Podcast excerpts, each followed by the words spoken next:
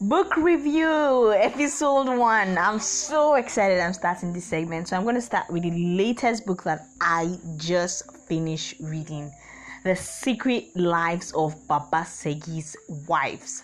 Wow, I am blown away. So, I have been seeing this book all around. I have seen a lot of people talk about the book, I've seen a lot of people talk about the stage plays that have happened as regards based on this book. And i was just wondering is this book really all it what what people have been talking about? The last time i ordered books from where i order at roving heights shout outs to them at roving heights on um I, I actually follow them on instagram and i order my books from them. I was it was it was I asked for the book and they said it was so so amount and I was like ah right now I don't have money for this so. But I put it on my to read list. So when I finally got the book I was so excited.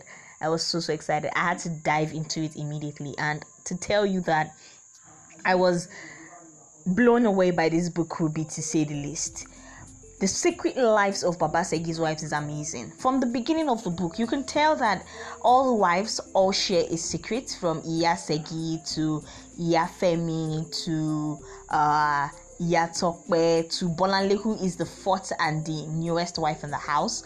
You can tell that the three other wives have a secret that they share. That Baba Segi has some sort of problem, and even though this problem is clear to you from almost like the third or fourth paragraph, you start to realize that there is more to just the secrets that Papa um the, the secret that they share. Individually, they all have their individual demons, they all have their individual fights, and they all have their individual um things that they are going through.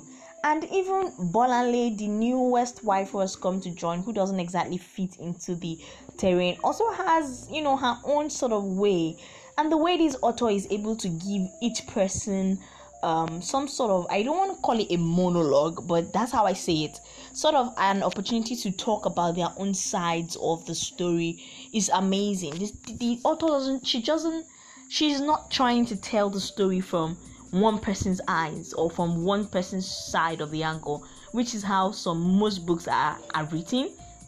The book is told from each and every one of the individual characters eyes and that is what make, makes this book fantastic so i read the the beginning of the book and i i found out that this was lola this was Lola Shoneyin's very first novel, and if this is her first novel, I cannot wait for how the other novels or how the other books she's going to write are going to be. It is a fantastic, fantastic book, and if you ever, if you ever have time to um, check it out, it will be nice for you to read it and enjoy it and savor it because the secret lives of Baba Segi's wives is amazing. That's just what I can say about the book. I don't know if it's a book review or a book discussion, but I'll just leave it that way. Thank you for listening.